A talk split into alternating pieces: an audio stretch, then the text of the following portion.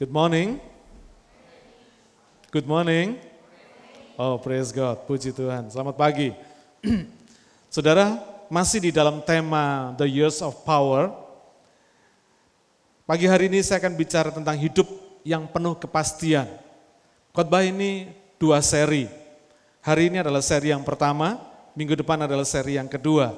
Jadi kalau saudara dengar khotbah hari ini, jangan sampai saudara miss untuk minggu depan ya. Hidup yang penuh kepastian. Saudara, saya percaya setiap orang butuh kepastian. Ya. Saudara kerja butuh kepastian dapat gaji, betul nggak? Saudara nggak mungkin mau kerja kalau belum tentu digaji, ya. Saudara butuh kepastian untuk dapat gaji. Saudara kawin, saudara merit, saudara butuh kepastian juga untuk apa? Untuk disayang, untuk dipelihara, dijamin kehidupan saudara. Saudara sekolah, saudara juga butuh kepastian untuk bisa dapat lulus, dapat ijazah, ya. Tidak ada orang yang masuk sekolah belum tentu lulus ya mau gitu ya. Ada saudara yang mau masuk sekolah, lalu gurunya bilang belum tentu lulus loh, belum tentu dapat ijazah ya. Sekolah abadi, tidak ada. Semua orang butuh kepastian. Tapi saudara, saya mau kasih tahu saudara bahwa semua kepastian dalam tanda petik yang ada di dunia ini sebetulnya tidak pasti. Jadi apa yang dianggap sebagai satu kepastian di dalam dunia ini sebetulnya enggak pasti. Ya. Hari-hari ini di Indonesia ada banyak uh, demonstrasi menuntut kenaikan gaji, menuntut tunjangan ini, tunjangan itu. Ada yang menuntut gaji yang belum terbayar sampai enam bulan, saudara bisa bayangin. ya Hari ini juga banyak cerita tentang kawin yang gagal. Kawin yang suami atau istrinya akhirnya disia-siakan. Ya. Ada banyak cerita kawin cerai. Ada juga banyak orang yang sekolah, harapannya lulus, dapat ijazah, tapi ternyata nggak naik-naik sampai di drop out. Saudara, apa yang dibutuhkan oleh orang pada hari ini sebagai satu kepastian, tetapi mereka yang temukan di dunia ini justru malah ketidakpastian. Nah saudara, apakah ada hidup yang penuh kepastian itu? Apakah ada sih di dunia ini? Apakah masih ada di dunia ini hidup yang penuh kepastian itu? Jawabnya ada. Ada saudara. Yaitu hidup di dalam Tuhan. Hidup yang dipimpin oleh Tuhan. Itu adalah hidup yang penuh kepastian. Nah, karena itu mari kita belajar dari pengalaman Abraham. Apakah hidup yang penuh kepastian itu? Mari kita sama-sama buka kitab kejadian pasal yang ke-15. Kita akan baca ayat 5 sampai ke 10. Apakah hidup yang penuh kepastian itu?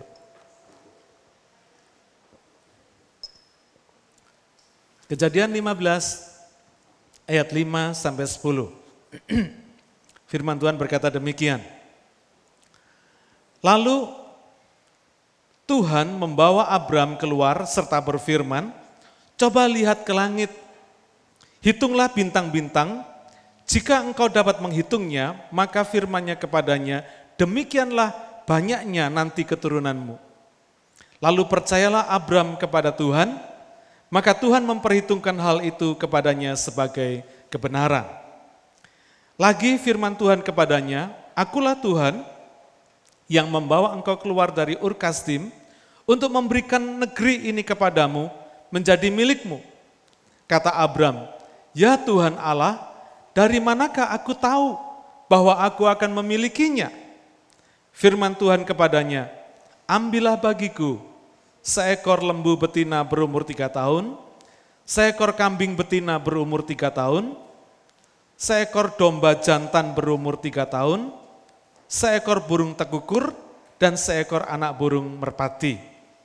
Diambilnyalah semuanya itu bagi Tuhan, dipotong dua, lalu diletakkannya bagian-bagian itu yang satu di samping yang lain. Tetapi burung-burung itu tidak dipotong dua. Saudara, ini satu cerita yang sangat menarik sekali. Mari kita imajinasikan apa yang dikerjakan Tuhan terhadap Abram. Ya. Saudara tahu bahwa Abram ini adalah seorang yang dipanggil keluar dari Ur Kasdim. Waktu Tuhan berkata kepada Abram, kamu keluar dari Ur Kasdim. Tuhan nggak pernah bilang dia mau dibawa ke mana. Nggak pernah berjanji mau dikasih apa. Pokoknya disuruh keluar aja. Saudara hebatnya Abraham, dia mau. Nah, kemudian dibawa jalan sama Tuhan. Nah ternyata setelah Tuhan bawa keluar, ada dua janji utama yang Tuhan berikan kepada Abram. Yang pertama, Abram akan diberi keturunan. Yang kedua, Abram akan diberi tanah perjanjian. Ya, Kira-kira begini saudara, kalau kita imajinasikan, Tuhan bawa Abram naik ke atas gunung. Lalu pertama Tuhan bilang begini sama Abram, Abram ini mungkin waktu malam gitu ya. Tuhan bilang gini, coba kamu lihat langit. Lihat ke atas. Lihat bintang-bintang di langit. Lu bisa ngitung nggak? Kalau lu nggak bisa ngitung ya seperti itu loh. Seperti bintang di langit itu loh. Bakalnya keturunanmu. Lalu yang kedua, siang hari ini saudara. Kira-kira begitu ya, siang hari. Tuhan ajak Abraham naik ke atas gunung lagi. Lalu Tuhan bilang, kamu lihat itu, sungai Mesir, itu sungai Efrat. Nah daerah antara sungai Mesir dan sungai Efrat itu akan kuberikan kepadamu. Tapi kamu harus tahu, saat ini daerah itu, daerah Kanaan ini, lembah Kanaan ini, masih dihuni orang Keni, orang Kenas, orang Katmon, orang Het, orang Feris, orang Refaim, orang Amori, orang Kanaan, orang Girgasi, dan orang Yebus. Itu semua aku berikan kepadamu. Saudara, Tuhan luar biasa. Pertama Abram suruh lihat atas dulu, suruh hitung bintang di langit, baru lihat ke dunia ini. Saudara kadang-kadang kan kita lihat dunia ini dulu baru lihat atas, betul enggak saudara? Kadang-kadang kita lihat persoalan dulu baru lihat cari Tuhan. Enggak, Tuhan mau supaya kita lihat Tuhan dulu, baru kita lihat dunia. Ketika kita lihat Tuhan, maka persoalan di dunia ini terlalu remeh dan sepele buat dia. Ya. Lalu sudah bisa bayangin, ketika Abram dibawa naik untuk disuruh lihat langit, untuk disuruh membayangkan seperti bintang di langit, keturunan dia, janji Tuhan. Saudara, ini kalau diberikan kepada orang yang biasa, yang normal, ini satu hal yang oke-oke saja. Tapi sudah tahu bahwa ini diberikan kepada Abraham. Yang pada waktu itu dikatakan dia sudah mati pucuk dan Sarah juga mandul. Saudara ini merupakan satu kemustahilan bagi Abraham. Saudara ngerti ya? Dia disuruh lihat bintang di langit, dikatakan seperti itulah keturunanmu. Padahal Abraham tahu, dia satu keturunan aja, satu anak aja dia belum punya saudara. Bahkan kalau saudara baca sebelumnya, kejadian pasal 15 sebelumnya, Abraham itu sudah frustrasi.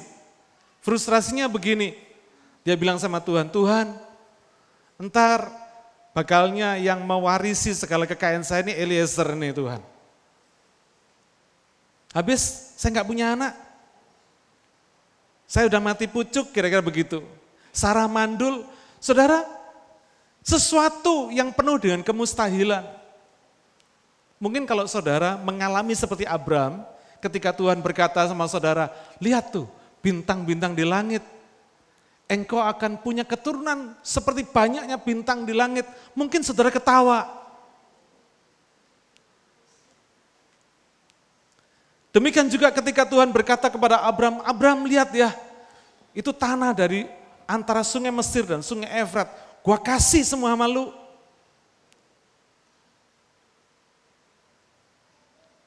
Tapi Abraham tahu di tanah itu bukan tanah kosong saudara.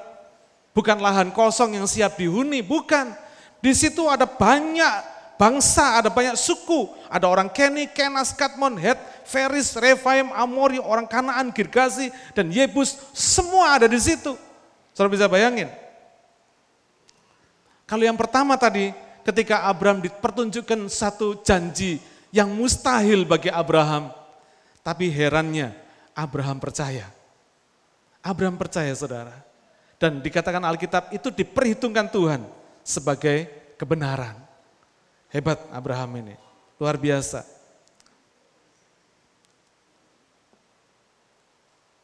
Nah janji yang kedua, janji untuk memberikan kanaan ini, dalam bahasa Inggris dikatakan seperti too good to be true. Ya, istilah termnya dalam bahasa Inggris dikatakan too good.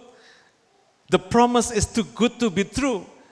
Terlalu baik untuk di, untuk dipercaya, kira-kira gitu saudara. Maka nggak heran ketika Tuhan memberikan kepada Abraham janji seperti itu, lalu Abraham berkata, dari manakah aku tahu bahwa aku akan memilikinya? Ya. Saya mau gambarkan saudara satu ilustrasi supaya saudara lebih mengerti lagi. Saudara dari Indonesia, baru datang landing di airport dijemput sama Tuhan, kira-kira begitu. Dijemput sama Tuhan, diajak naik ke Sydney Tower. Lalu di atas Sydney Tower Tuhan langsung nunjuk gedung-gedung. Tuh lihat lu gedung itu ya, lihat tuh gedung itu ya, lihat tuh gedung itu, semua gedung-gedung. Gua kasih sama lu. Nangkep saudara? Eh itu gedung-gedung ada yang punya saudara. Ada yang punya.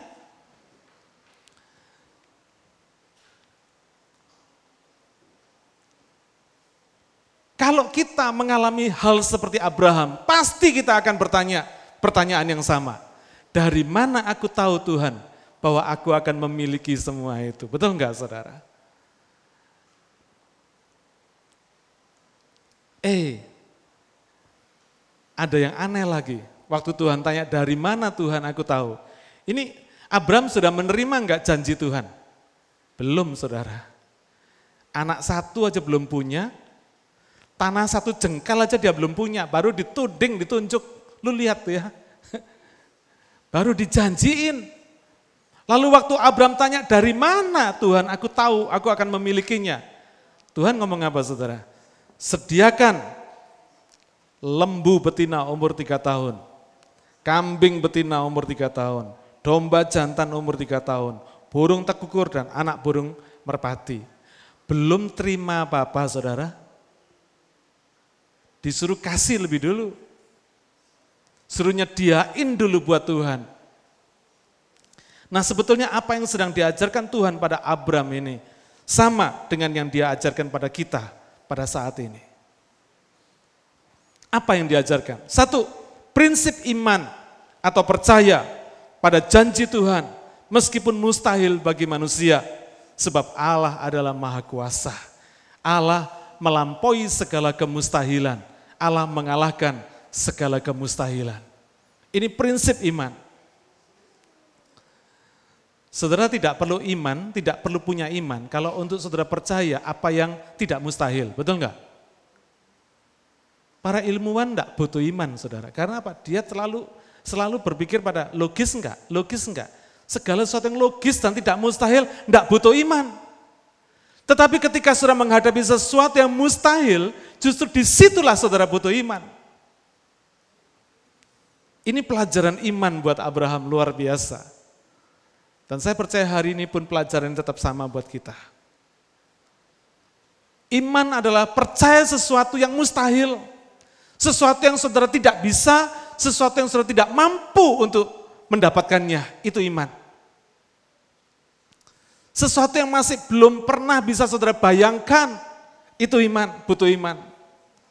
Sesuatu yang saudara tahu betul bahwa saudara tidak akan bisa, itu perlu iman.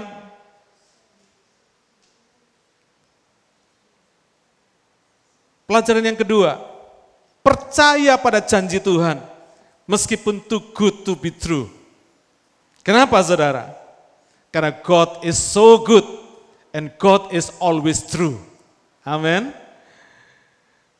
Saudara, kadang-kadang Tuhan tuh menghadapkan kepada kita persoalan-persoalan yang seolah-olah janjinya itu too good to be true. Rasanya bagi otak kita nggak masuk, nggak logik, nggak mampu kita pikirkan. Too good to be true. But remember, God is so good and God is always true. Janjinya tidak pernah salah dan janjinya tidak pernah gagal. Saya tantang saudara hari ini. Pada tahun yang baru ini, 2010 ini. Jangan bikin resolusi yang kecil-kecilan. Jangan bikin resolusi yang masih masuk akal saudara. Bikin resolusi yang tidak masuk akal buat saudara. Gunakan iman saudara.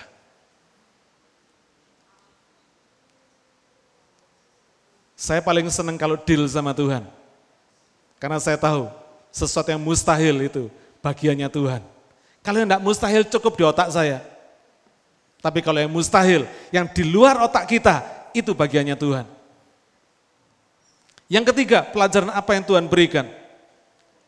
Berikan apa yang diminta oleh Tuhan, karena itu adalah jaminan kepastian untuk menerima apa yang dijanjikan Tuhan. Karena dia maha benar, dia maha kasih, dan dia maha pemurah. Saudara Efesus 3 ayat 20 mengatakan demikian. Bagi dialah yang dapat melakukan jauh lebih banyak daripada yang kita doakan atau kita pikirkan. Seperti yang ternyata dari kuasa yang bekerja di dalam kita. Dalam terjemahan bahasa Indonesia ini kurang pas saudara. Terjemahan bahasa Inggris mengatakan demikian who is able to do exceeding abundantly above all that we ask or think. Artinya yang mampu untuk melakukan sesuatu yang lebih secara berlimpah-limpah melampaui semua apa yang kita bisa minta dan apa yang kita bisa pikirkan. Itu Tuhan. Saya senang sekali. Saya bersyukur kalau saya bisa percaya pada Tuhan Yesus. Amin. Saudara, karena janjinya itu mengandung satu tantangan, saudara. Janjinya itu mengandung satu harapan, mengandung sesuatu yang dahsyat, exceedingly. To do exceeding abundantly, above all that we ask or think. Dalam terjemahan bahasa uh, Inggris yang lain dikatakan, He can do infinitely more than we can ask or imagine. Dia bisa melakukan tanpa batas lebih daripada apa yang kita bisa minta dan kita bisa bayangkan. Sudah luar biasa.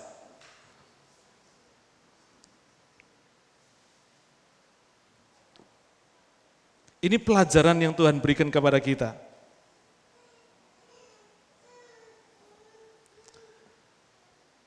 Coba saya bayangkan begini, kita aja manusia, kalau dikasih seseorang, kita kepingin membalas kalau bisa lebih dari apa, apa yang kita dikasih, betul nggak saudara?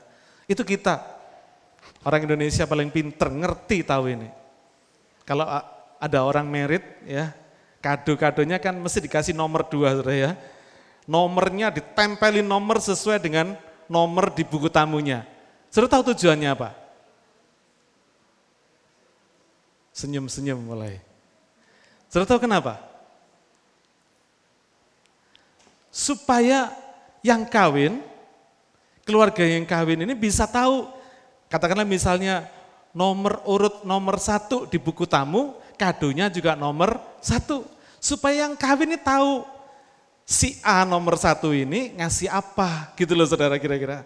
Jadi besok kalau si A ini mantu ataupun si A ini kawin, dia bisa memberikan yang seperti apa yang diberikan oleh si A, mungkin lebih daripada itu, betul enggak?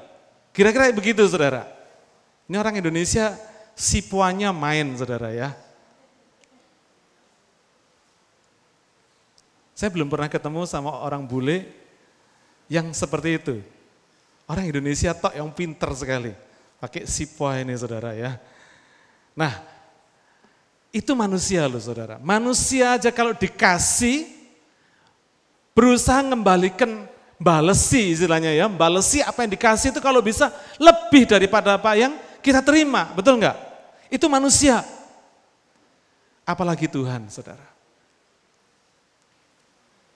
Apalagi Tuhan.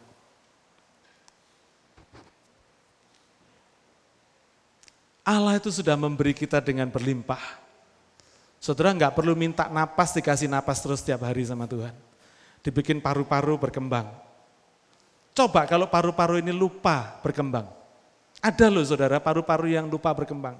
Karena tuh ada banyak orang di Australia ini yang harus tidur dengan mesin. Supaya apa? Supaya paru-parunya diingatkan. Supaya terus berkembang. Coba kalau Allah tidak bikin jantung kita berdenyut. Coba kalau Tuhan nggak pelihara otak kita untuk terus bisa bekerja. Dibikin satu urat kejepit aja di sini sudah nggak bisa kerja. Langsung lumpuh nggak bisa jalan. Saudara Allah sudah memberikan kepada kita berlimpah-limpah meskipun kita tidak minta. Ada nggak di sini yang minta tiap hari Tuhan berikan saya nafas? Tuhan bikin supaya jantung saya berdenyut. Tidak ada toh? Tuhan tolong supaya otak saya bisa bekerja lancar. Tidak ada. Tapi Tuhan kasih tanpa saudara minta. Tuhan kasih dengan berlimpah. Mungkin saudara nggak pernah minta sama Tuhan, Tuhan tambahkan umur saya satu hari. Tapi tiap hari Tuhan kasih. Sampai hari ini kita bisa masuk ke tahun 2010 itu pun juga karena Tuhan yang kasih. Hidup kita ini sudah penuh dengan berkat yang berkelimpahan dari Tuhan. Dia melakukan apa saja yang kita tidak pernah pikirkan dan tidak pernah minta. More, lebih daripada apa yang bisa kita pikirkan dan apa yang kita bisa minta. Itu Tuhan. Kalau dia sudah lebih dulu memberikan kepada kita hidup ini yang begitu berkelimpahan seperti ini. Masa sih Tuhan gak kasih kepada yang lain, kepada persoalan saudara, kepada keuangan saudara, kepada persoalan rumah tangga saudara, kepada urusan bisnis saudara, pekerjaan saudara? Nah mungkin. Karena itu menarik sekali ketika Allah minta Abraham untuk menyediakan Meskipun dia kelihatannya belum kasih janjinya kepada Abraham, tapi dia challenge Abraham untuk kasih dulu sama Tuhan. Saudara, inilah Tuhan. Jadi kalau Allah sudah memberikan secara berlimpah, maka tidak ada alasan buat dia untuk tidak memberikan kepada yang lain dalam aspek-aspek hidup kita yang lain. Remember this. Ingat ini saudara. Jadi kita punya Allah yang mengalahkan kemustahilan. Maka sangat bodohlah kalau kita hanya percaya pada hal-hal yang tidak mustahil. Anggap saudara. Kita punya Allah yang mengalahkan kemustahilan yang tidak pernah ada yang mustahil bagi dia. Maka sangat bodoh kita kalau kita cuma percaya pada hal-hal yang tidak mustahil saja.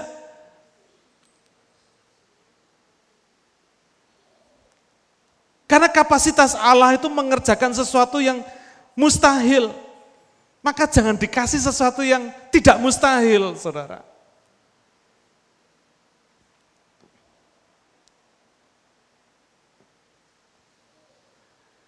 Saya percaya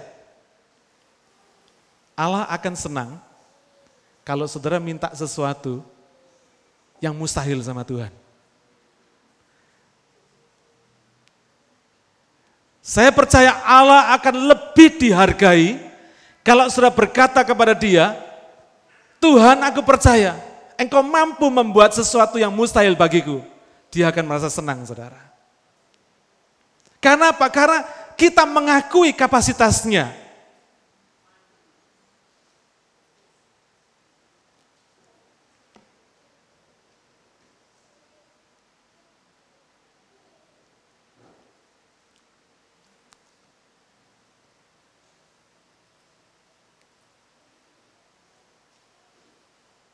Hari ini persoalan apa yang bagi saudara mustahil?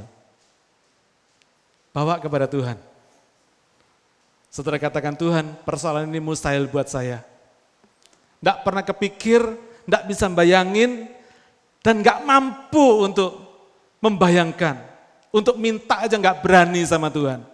Karena too good to be true, terlalu mustahil buat saya hari ini. Mari bawa sama Tuhan. Dan saudara katakan Tuhan, aku percaya Engkau adalah Allah yang mengalahkan kemustahilan. Engkau adalah Allah yang tidak terbatas kepada sesuatu yang mustahil.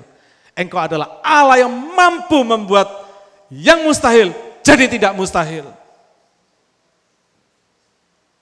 Mari kita lihat. Kita challenge Tuhan. Karena Tuhan suka tantangan. Amin. Tuhan suka challenge loh saudara. Makanya di, di dalam Maliaki pasal 3 ayat 10 mengatakan, kasih perpuluhan Terus Tuhan berkata apa? Ujilah aku Kalau enggak aku buka tingkap langit buat kamu. Saudara, enggak salah loh kita challenge Tuhan. Karena apa? Karena kita menghargai dia. Kita tahu kapasitasnya. Kita tahu persis bahwa Allah kita yang mengalahkan kemustahilan itu mampu mengerjakan segala sesuatu yang mustahil. Karena dia adalah Allah yang tidak terbatas. Dia Tuhan yang dahsyat. Makin kita percaya pada hal-hal yang mustahil, saya percaya Allah pasti makin senang. Karena percaya kepada hal-hal yang mustahil bagi dia itu memang kapasitasnya. Saudara mari kita ukur level percaya kita pada hari ini. Saudara selama ini, saudara percaya sama Tuhan itu sampai selevel mana? Ini logika saudara yang tidak mustahil, segini atau segini? melampauinya sedikit. Kadang kita kan nggak terlalu nggak terlalu berani mengambil resiko ya saudara ya. Terlalu sedikit, mepet-mepet di garis yang tidak mustahil ini. Hari ini saya katakan pada saudara, rugi besar. Saudara rugi besar. Karena Allah kita itu Allah yang suka kalau saudara minta sesuatu yang mustahil. Karena kita menghargai, menghormati kapasitasnya.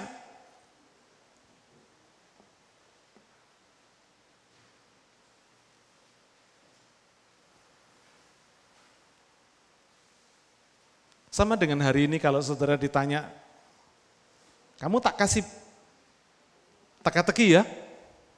Kalau bisa jawab, pinter kamu katanya. Apa teka-tekinya? Satu tambah satu berapa? Saudara jawab apa? Gitu kok teka-teki. Bagi anak kecil itu sesuatu yang besar saudara. Tapi bagi kita mudah banget, betul enggak? Terlalu simple dan terlalu mudah untuk dijawab. Ya pasti dua, kira-kira begitu. Nah sama dengan hari ini kita sama Tuhan juga seperti itu saudara. Kalau kita tidak berani challenge Tuhan untuk sesuatu yang mustahil buat kita, kita terlalu meremehkan Tuhan, saudara. Nangkep ya maksud saya? Saya tidak mau meremehkan Tuhan, karena itu di dalam hidup saya, saya excited sekali. Kenapa? Banyak hal-hal yang mustahil terjadi dalam hidup saya. Saya nikmati betul.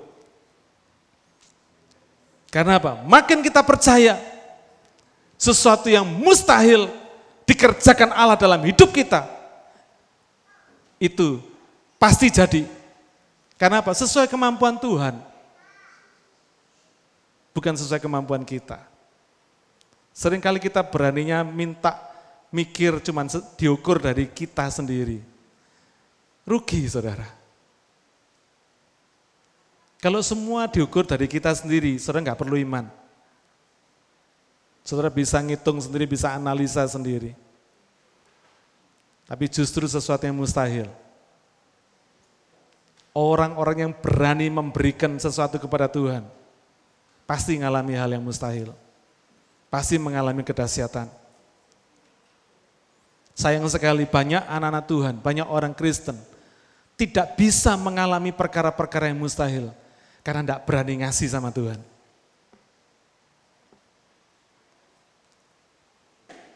Saya mau mengkoreksi, kadang-kadang yang mimpin doa persembahan di sini berdoanya gini. Tuhan kami berdoa untuk orang-orang yang sudah bisa memberi dan yang belum bisa memberi. Saya mau koreksi. Sebetulnya tidak ada orang yang belum bisa memberi. Yang ada adalah orang yang tidak berani memberi. Betul enggak? Tidak ada. Yang tidak bisa memberi tidak ada saudara. Saya percaya pasti bisa memberi. Biar lima sen, satu sen tetap bisa beri saudara. Tapi kenyataannya sering kali banyak orang yang tidak berani kasih sama Tuhan. Tidak berani memberi sama Tuhan. Rugi besar. Karena cara Tuhan men-challenge kita, cara Tuhan melihat kepercayaan dan level iman kita justru dari pemberian kita. Saudara lihat tadi, Abraham belum dapat janji apa-apa. Belum punya anak satu pun, belum punya tanah sejengkal pun Tuhan suruh kasih lebih dulu. Eh kasih gua ya, lembu betina, domba betina, kambing betina, saudara bisa bayangin. Dikasih dulu. Itu bukan bukan sesuatu yang kecil loh saudara.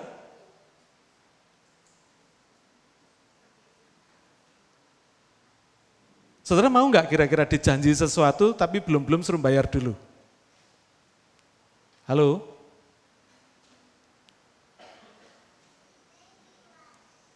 Manusia nggak berani saudara. Maunya dapat dulu baru bayar gitu toh. Itu manusia. Tapi Tuhan beda saudara. Justru untuk melihat level iman dan level percaya kita, itu Tuhan mau supaya kita itu di-challenge, ditantang untuk memberi.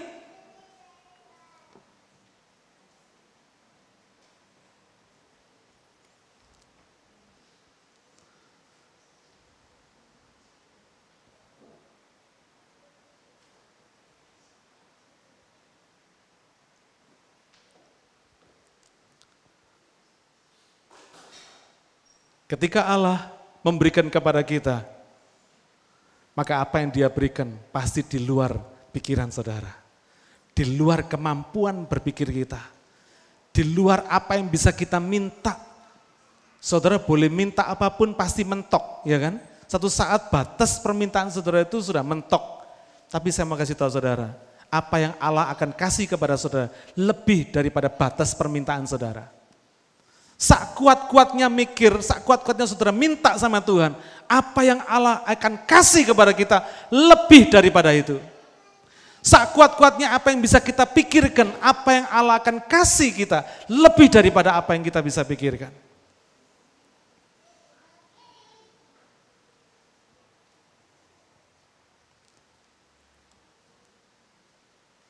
Abraham betul-betul ditantang saudara. Dan dikatakan ketika Abraham percaya, Allah berkata apa? Diperhitungkan sebagai kebenaran. Apa yang Abraham percaya diperhitungkan sebagai kebenaran. Wow. Kalau Allah itu benar, kita nggak heran. Tapi kalau manusia dianggap benar sama Tuhan, itu dahsyat. Saudara dan saya ini dibenarkan karena Yesus sudah mati di kayu salib 2000 tahun yang lalu. Betul enggak? Dan kita percaya sehingga kita orang yang tidak benar dibenarkan karena karya Yesus di kayu salib. Abraham, Yesus belum mati saudara. Tetapi apa yang dilakukan oleh Abraham, dikatakan Tuhan itu benar. Diperhitungkan sebagai satu kebenaran oleh Tuhan. Dahsyat enggak? Hebat. Ini satu hal yang luar biasa betul-betul diperhitungkan sebagai kebenaran oleh Tuhan.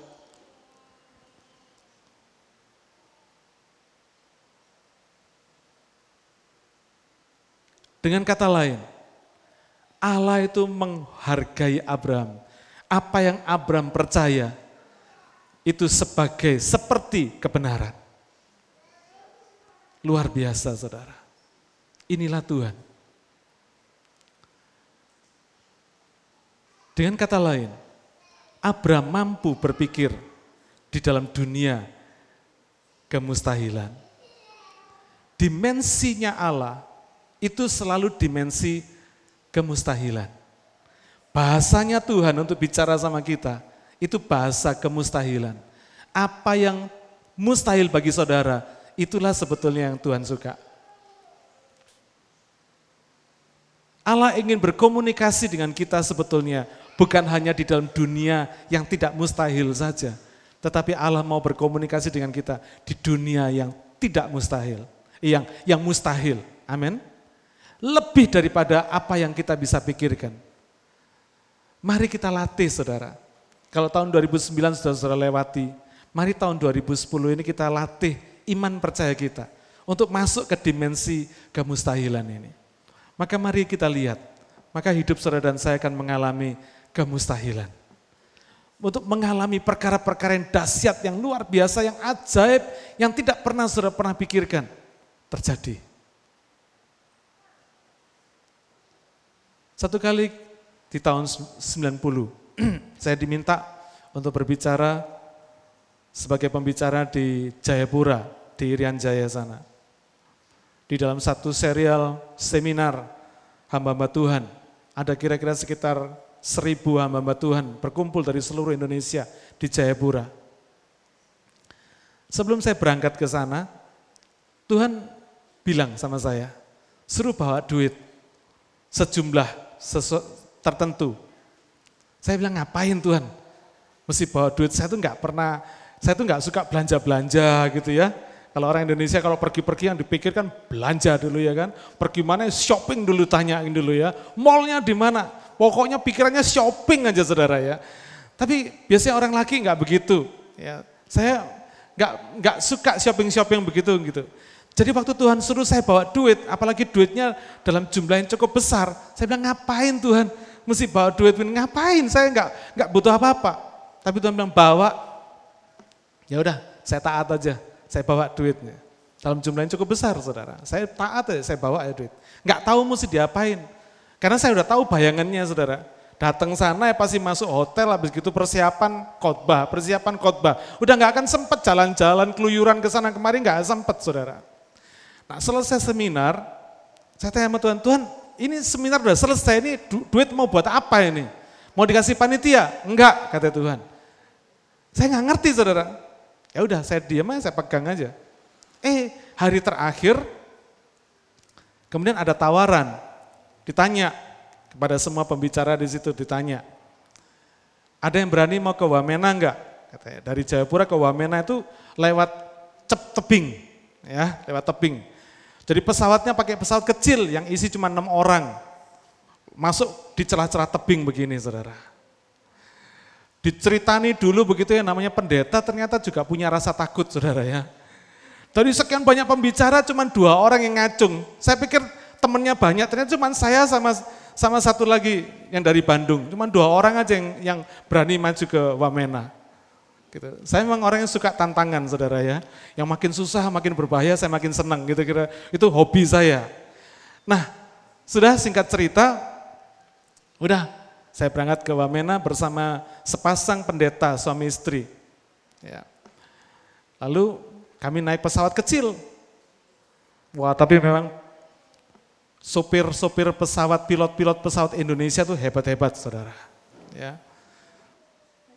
Cuaca begitu bagus, berangkat bagus, pemandangan luar biasa. Eh pas mau masuk ke tebing, tiba-tiba gelap gulita penuh awan saudara. Jadi pilot pesawat memutuskan untuk terbang muter, berputar. Putar, putar, putar, putar. Sudah setengah jam muter-puter. Saya tanya sama pilotnya, enggak takut kehabisan bensin ya? Saya bilang gitu. Muter-muter. Enggak, biasa. Kalau habis gampang kita landing katanya. Landing darurat, hah? Enak aja pilotnya ngomong gampang kita landing darurat. Tapi kita enggak pernah landing darurat kan ya mikir sudah ya landing darurat. Terus saya tanya, ini di tempat seperti ini mau landing di mana? Itu di situ katanya saudara. Di situ nyaman enggak kelihatan awan, gelap, awan mendung. Saya bilang ya udah udah terlanjur, naik di pesawat udah terlanjur, mau diapain saudara ya? Nunggu ikut muter-muter. Eh tiba-tiba saudara, begitu kelihatan celah dikit, ada awan yang naik ke atas dikit, kelihatan celahnya dikit, ini pesawat nuki dari atas. Tuh, kayak pesawatnya James Bond gitu ya, oke dari atas ke bawah gini. Jadi lewat di bawahnya awan, karena nggak bisa masuk ke awan karena itu celah begitu sempitnya saudara, tebingnya begitu sempitnya. Jadi lewat di bawahnya awan, baru lewat tebing itu saudara. Dalam hati saya, uh selamat, saya bilang ya, bisa lewat, lolos tebing. Ya. Udah, sampai ke Wamena, saya masih nggak ngerti maksudnya Tuhan itu apa.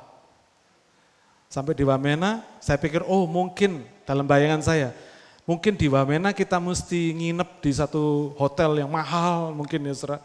Karena saya tahu, saya dengar di Irian Jaya itu harganya ketela itu bisa lebih mahal daripada harganya semen, kira-kira begitu. Karena naik pesawat, semua serba naik pesawat saudara. Mahal banget, saya pikir oh nanti di Wamena serba mahal. Sampai sampai di Wamena saya jadi kaget, masih primitif sekali di sana saudara. Orang-orang Irian Jaya sana yang masih pakai koteka itu saudara, itu belinya pakai apa? Emas, butiran-butiran emas. Hebat enggak? Yang hebat lagi, Orang Chinese ada di sana, buka toko kelontong, saudara. Hebat orang Chinese itu, saudara ya. Di mana-mana ada orang Chinese. Ya, pokoknya ada bau duit, bau emas, pasti ada orang Chinese. Gitu ya.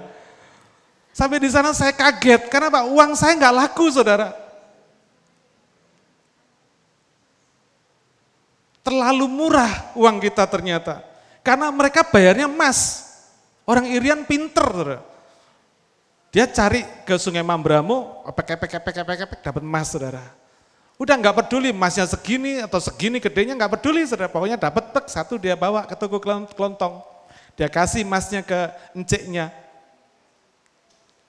Terus kata enciknya, saya lihat aja gitu saudara ya. Enciknya bilang, lu boleh ambil semua, suruh mele terserah. Jadi Orang ini dengan modal emas satu pentol segini bisa beli apa saja. Nah, yang dipilih yang murah-murah, sekropok gitu saudara. Dipilihnya yang murah-murah. Aduh dalam hati saya, ini orang bodoh banget, nggak ngerti nilainya emas. Tapi si encik bahagia saudara. Terus lucunya lagi, setiap kali kasih emas, mesti minta uang kembali. Saudara tahu uang kembalinya apa? uang merah. Cepek tun. Uang 100 rupiah yang warna merah itu yang diminta. Biar sudah enggak laku hari itu, waktu itu, itu sudah enggak laku uang merah itu. Tapi mereka orang Indian masih tetap minta. Itu kayak semacam kembaliannya. Gitu. Kembaliannya minta uang merah. Saya bilang sama enciknya, lu cek itu kan enggak laku. Kamu diem aja katanya saudara. Oh itu mintanya uang merah, gua kasih merah kan enggak salah katanya saudara. Jadi kasihnya emas, terimanya uang merah, saudara. Uh, bangganya luar biasa uang uang merah yang dibawa-bawa, saudara. Jadi sampai di Wamena pun saya juga ngerti uang saya nggak laku. Terus buat apa ini uang? Nggak ngerti, saudara. Ngapain bawa uang segini banyak? Terus sampai dari toko, si pendeta sama istrinya tadi yang bersama-sama saya, dia juga beli, beli barang-barang, tinggal ngambil aja. Saya tanya sama pendeta, Pak Berapa tadi? Oh enggak usah, di sini kita tinggal ambil aja. Hah? Jadi Bapak enggak pernah bayar? Enggak, ambil aja di sini. Kita perlu apa? Ambil aja. Lalu terus nanti bayarnya pakai apa? Ya nanti kalau kita punya apa makanan apa kita kasih sama enciknya. Oh, karena enciknya udah terlalu kaya saudara. Untuk menghidupi satu keluarga, pendeta hamba Tuhan ini punya punya apa namanya panti asuhan, nggak perlu bayar. Cuman ambil aja seenaknya, boleh ambil segala, kata cek, boleh, boleh. Sudah cukup cuman itu, boleh ambil lagi, ambil lagi. Karena terlalu, sudah bisa bayangin emas segini, itu satu orang. Lah kalau satu hari ada seratus orang yang bawa emas segini, kira-kira apa enggak kaya, saudara? Jualnya keropok, lalu barang yang kecil-kecil, begitu-begitu saudara. Luar biasa. Sudah masih tetap ada di dalam benak saya pertanyaan, buat apa nih duit? Sampai saya tiba ke rumah pendeta hamba Tuhan ini, disambut sama anaknya kecil. Mama, mama katanya. Mama, kita nanti malam pesta ya, hari ini ulang tahun aku katanya. Si mamanya bilang, oh ya, ya, ya, ya. Mak, mak sudah titip toh katanya. Oh iya iya iya, kita nanti malam pesta toh. Iya iya iya. Saya nggak ngerti saudara. Sampai kami sudah duduk-duduk, sudah melepaskan lelah sambil minum dan sebagainya. Tuhan ngomong sama saya, kasihkan duitmu ke pendeta ini. Hah? Tuhan kasihkan duitnya ke pendeta ini? Iya. Saya taat, saya bilang, ini Tuhan bicara, katanya uang ini suruh kasih ke kamu. Kasih. Begitu dikasih, dia langsung nebak. Pak, isinya sekian ya Pak. Hah, kaget saya. Kok ada pendeta begini ya saya bilang. Kok hebat sekali karunia marifatnya saya bilang. Tepat saudara, apa yang dia katakan tepat Persis ya memang segitu, Wong Tuhan suruh saya bawa ya segitu ya segitu. Saya bilang, iya betul, kok tahu? Wah, dia langsung menyanyi, saudara. Nangis sambil menyanyi. Dia cerita, Bapak ingat tadi waktu kebaktian terakhir, kan panitia mengumumkan masih defisit, defisitnya sekian. Nah itu uang yang ada di kantong saya, yang ada di tas saya, semua saya kasihkan.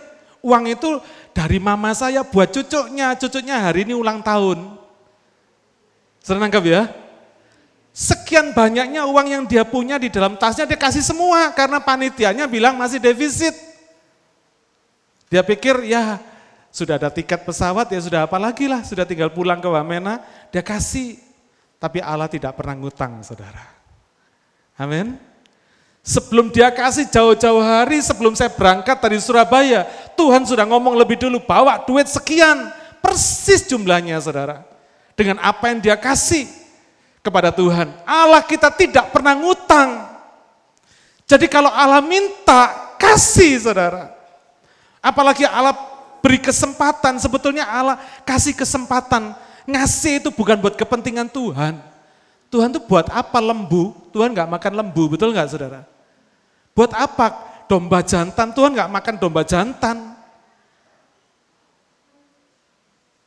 Sebetulnya apa yang Tuhan minta itu untuk kepentingan kita sendiri, bukan untuk kepentingan Tuhan. Kalau Tuhan minta duit saudara, artinya apa? Itu merupakan satu jaminan kepastian bahwa usahamu, bidang keuanganmu akan diberkati oleh Tuhan. Kalau Tuhan minta tenagamu, artinya apa? Engkau tidak akan pernah kekurangan waktumu untuk melayani dia dan untuk bekerja, untuk apa pun juga, engkau tidak akan pernah kekurangan waktu. Waktumu jadi efektif di dalam tangan Tuhan. Saudara ada banyak orang yang hidup di dunia ini dengan waktu yang sama sekali tidak efektif. Tapi kalau kita berikan waktu kita, prioritas waktu kita untuk Tuhan, maka Tuhan akan membuat waktu hidup kita ini jadi efektif. Waktu kita jadi mahal, waktu kita jadi berharga sekali. Kalau Tuhan minta tenaga kita, artinya Tuhan menjamin kesehatan roh tubuh jiwa kita. Supaya kita bisa umur panjang, hidup melayani Tuhan selama-lamanya. Itu Tuhan. Allah kita tidak pernah menghutang, saudara. Ketika saya dengar kesaksian itu, dia berkata, oh dia menyanyi, pendeta ini menyanyi, memuji Tuhan, sambil air mata bercucuran. Dipanggil anaknya. Dia bilang, nih ini Tuhan sudah kasih, sudah siapkan uang buat kamu. Baru dia cerita sama anaknya, tadi uang emak, mami kasihkan ke persembahan. Tapi ini sekarang Tuhan ganti. Uang emak diganti sama uang Tuhan. Jumlahnya tidak berkurang, persis sama. Dahsyat enggak saudara? Itu terjadi di Wamena, di pedalaman, dekat puncak Jaya Wijaya. Tapi Allah kita di mana pun juga dia tidak berubah. Dia Allah yang sama. Di Australia, di Wamena dia tetap sama. Allah yang tidak pernah berubah, Allah yang selalu memberi, Allah yang selalu memberkati, Allah yang selalu murah hati. Saudara, saya belum pernah merasakan begitu sukacitanya hati saya ketika saya memberikan itu. Karena saya tahu ini cuman saluran berkat. Amin. Dan saya melihat apa yang saya alamin itu betul-betul luar biasa luar biasa. Allah memberkati pelayanan saya dan Allah memberkati juga pelayanan hamba Tuhan ini. Saudara, di tempat yang terpencil seperti itu ada 25 anak yatim piatu yang dia pelihara, anak-anak irian. Saya tanya bagaimana caranya anak-anak ini bisa dipelihara? Katanya tiap pagi, kadang-kadang pagi-pagi itu ada ada orang yang naruh bayi di muka rumahnya. Ya dipelihara sama dia saudara. Tidak tahu bayinya siapa, pokoknya dipelihara. Dan saya tanya sama dia, kamu sudah bikin panti asuhan ini sudah berapa lama? 25 tahun. Terus bagaimana caranya Tuhan mencukupi kamu? Dia bilang ajaib Tuhan. Selalu ada saja. Dan dia bilang, ya itu tadi katanya. toko sincek tadi itu. Dia boleh ambil makanan, minuman di situ sekuatnya, cukupnya buat hidupnya mereka. Dan itu sudah terjadi 25 tahun lebih. Dahsyat enggak saudara? Luar biasa ya. Orang yang melayani Tuhan.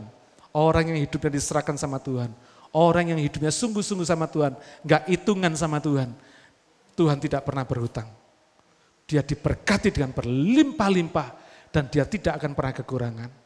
Sama Tuhan jangan pernah hitung-hitungan. Apalagi hitung-hitungan waktu, hitung-hitungan tenaga, hitung-hitungan duit, rugi saudara. Karena apa? Karena ketika kita memberi, itu adalah sebetulnya kesempatan kita untuk menikmati berkat yang semakin berlimpah. Itulah Tuhan. Amin. Di dalam Tuhan hidup kita penuh kepastian. Bukan semoga lagi, tapi pasti. Kalau keselamatan kita pasti, masa keuangan urusan keuangan kita nggak pasti? Masa urusan pekerjaan kita nggak pasti? Masa urusan rumah tangga kita nggak pasti? Apa yang nggak pasti dalam hidup kita? Nggak ada. Kenapa? Karena kepastiannya bukan tergantung pada kita, tapi kepastiannya tergantung pada janji Allah. Yang tidak pernah gagal dan tidak pernah salah.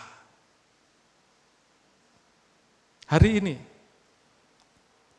Harapkan janji Tuhan yang pasti.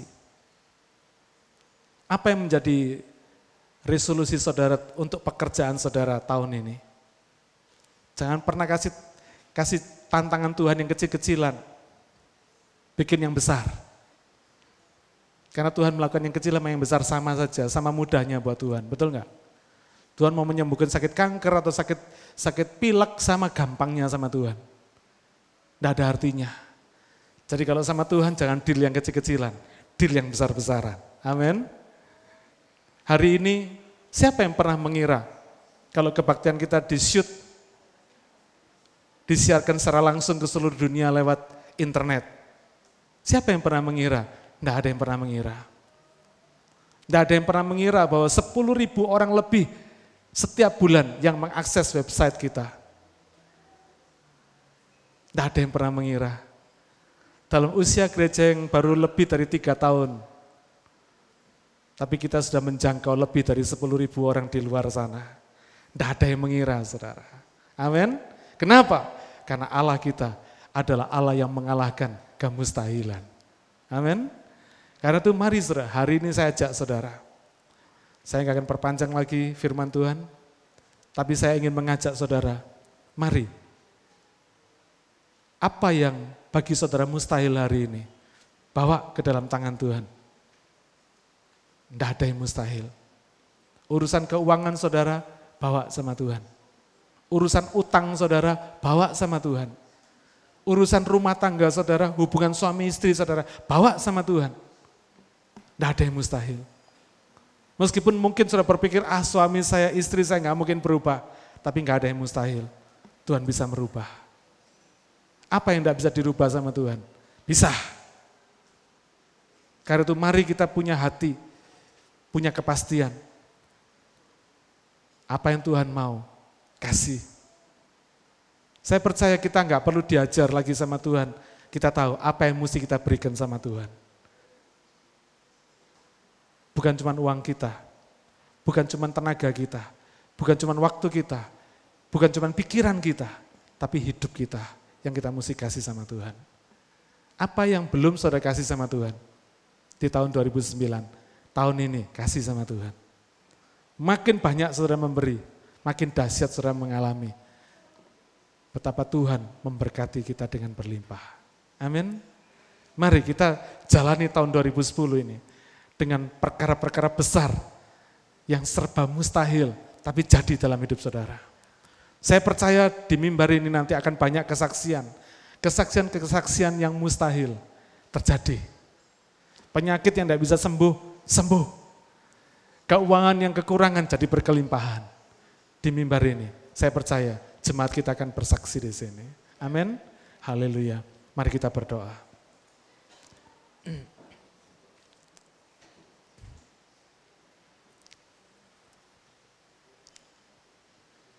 Bapak kami berterima kasih. Karena firmanmu ya dan amin. Firmanmu mengajarkan kepada kami hidup yang penuh kepastian.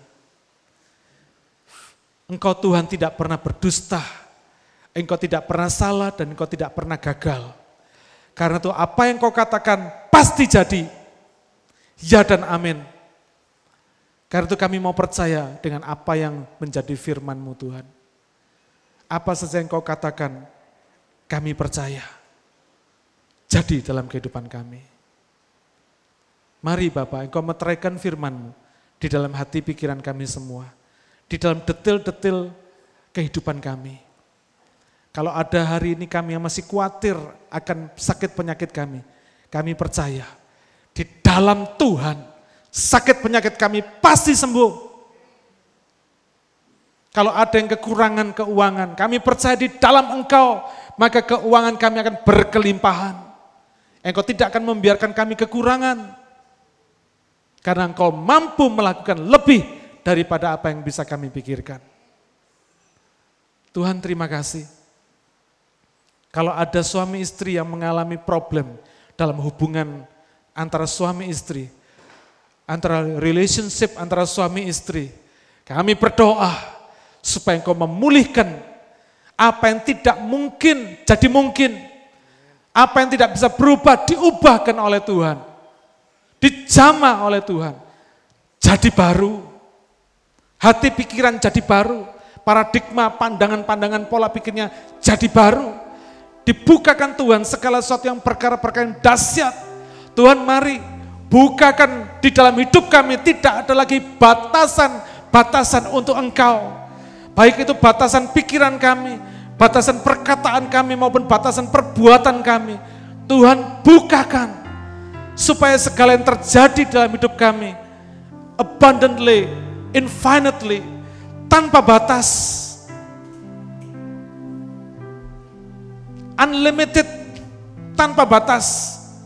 Bekerjalah dengan sekuat-kuatnya Tuhan, sebebas-bebasnya. Sesuai dengan kapasitas dan kemampuanmu Tuhan. Kami buka hati pikiran kami, supaya tidak ada satupun yang membatasi engkau bekerja dalam hidup kami. Dan kami akan melihat tanganmu bekerja, dahsyat, dahsyat, Biarlah segala kedahsyatan terjadi dalam hidup kami. Supaya namamu makin dipermuliakan dalam hidup kami. Kami boleh makin meninggikan engkau. Kalau ada hari ini hati-hati yang masih belum berani memberi sama Tuhan. Dalam bentuk apa pun, baik itu waktu, tenaga, pikiran, uang, dan apa pun juga. Hari ini kami berdoa, supaya engkau menjamah hati yang kurang berani ini menjadi hati yang berani memberi. Karena kami percaya engkau Tuhan tidak pernah berhutang. Engkau Tuhan yang selalu memberi dengan berkelimpahan. Oh God, you are so good and you are always true. Kami akan mengalaminya. Kami akan melihat tahun 2010 ini tahun berkat dan kuasa yang berkelimpahan. Apa yang tidak pernah kami melihat dan tidak pernah kami dengar, tidak pernah kami pikirkan terjadi dalam hidup kami. Karena engkau sudah menyediakannya buat kami semua. Yang mengasihi engkau, yang berani memberi kepadamu. Karena kami tahu engkau Allah tidak pernah berutang. Engkau akan melakukan sesuai dengan firman. Bapak kami berdoa, supaya tidak ada jemaatmu yang ragu-ragu untuk berdiskusi, berkomunikasi dengan engkau di dalam dimensi kemustahilan. Karena kami tahu Tuhan, engkau bangga kalau anak-anakmu boleh percaya kepadamu untuk hal-hal yang mustahil. Karena engkau Allah yang mengatasi segala kemustahilan. Kalau ada yang masih khawatir akan hari depan, akan hari esoknya, Bagaimana Tuhan memelihara dia, istrinya dan anak-anaknya. Kami berdoa supaya kekhawatiran itu dicabut dalam nama Yesus. Dalam nama Yesus. Dan kami minta Tuhan yang kau memberikan kepada kami semua roh yang berani percaya bahwa engkau Tuhan tidak pernah meninggalkan anak-anaknya. Engkau Tuhan yang selalu memelihara anak-anaknya. Engkau Tuhan yang tidak pernah menunda sedikit pun berkat yang sudah Engkau siapkan. Kami tidak akan pernah kekurangan, bahkan kami akan berkelimpahan.